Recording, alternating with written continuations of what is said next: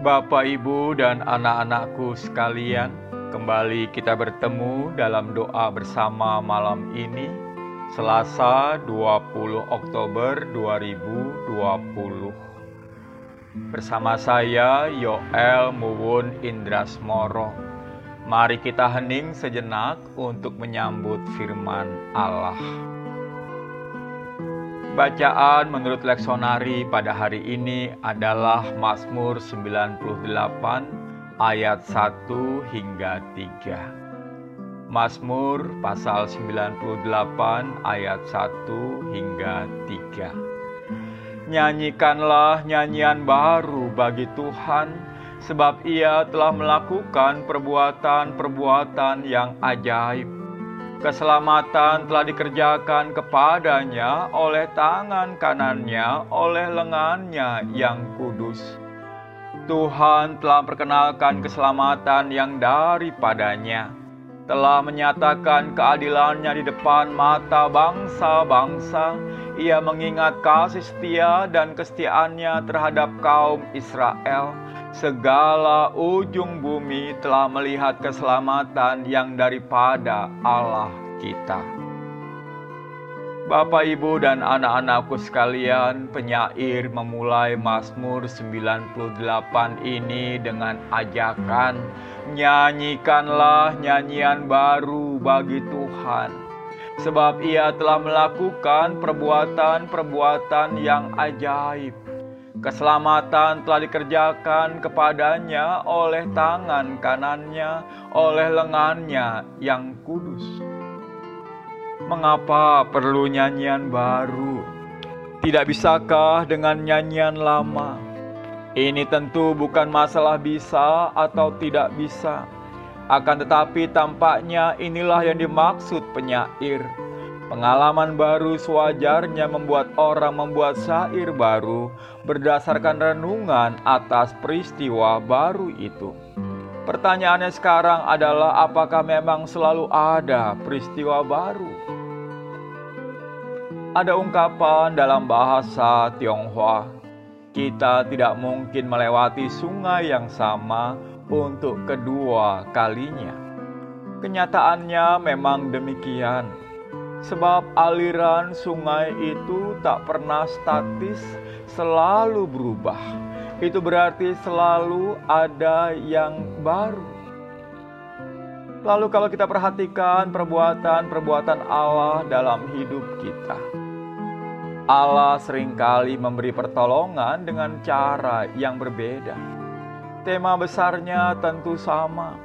Allah yang menyelamatkan namun Allah tak pernah kehabisan kreasi dalam menolong kita. Dan itu semestinya menggerakkan para penyair untuk membuat nyanyian baru. Lalu bagaimana dengan kita yang bukan penggubah lagu? Kita bisa menyanyikan lagu yang sudah kita kenal dengan suasana hati yang baru karena ada peristiwa-peristiwa baru yang Allah izinkan terjadi di dalam kehidupan kita. Peristiwa itu bisa menyenangkan, bisa juga menyesakkan. Namun demikian, dalam semua peristiwa itu, Allah tetap menemani kita. Allah tetap menemani kita dan tidak pernah kehabisan kreasi untuk menolong kita menghadapi semua peristiwa itu.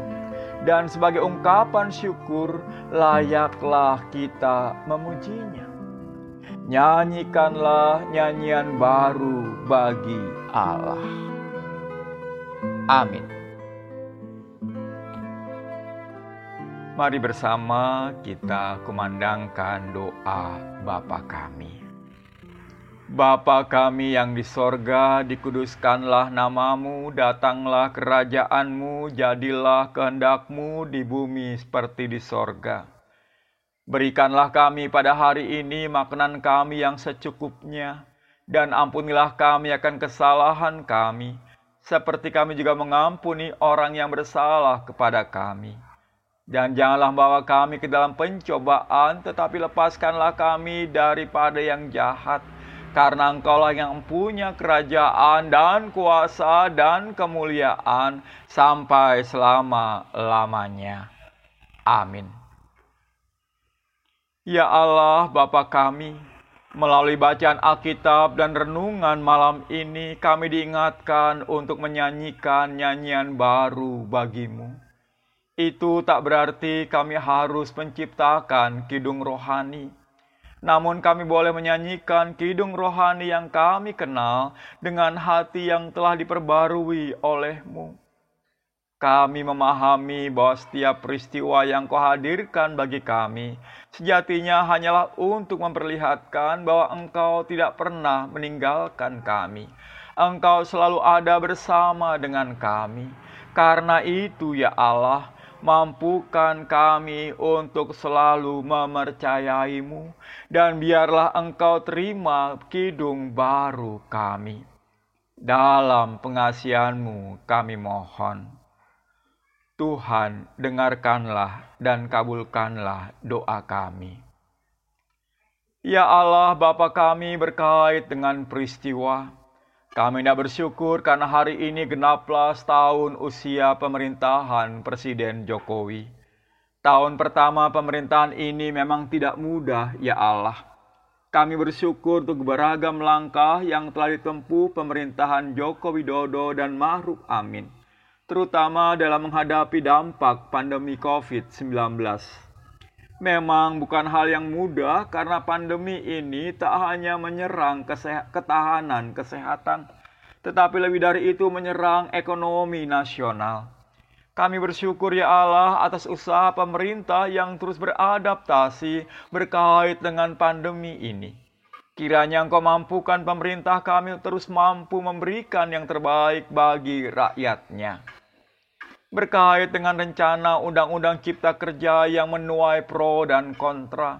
Kiranya Engkau yang menolong pemerintah dan DPR untuk menyiapkan peraturan-peraturan bagi kemaslahatan segenap rakyat Indonesia. Jangan biarkan ada anasir-anasir jahat yang ikut mendompleng dalam penyusunan peraturan yang hanya akan menyengsarakan rakyat kebanyakan pada masa depan.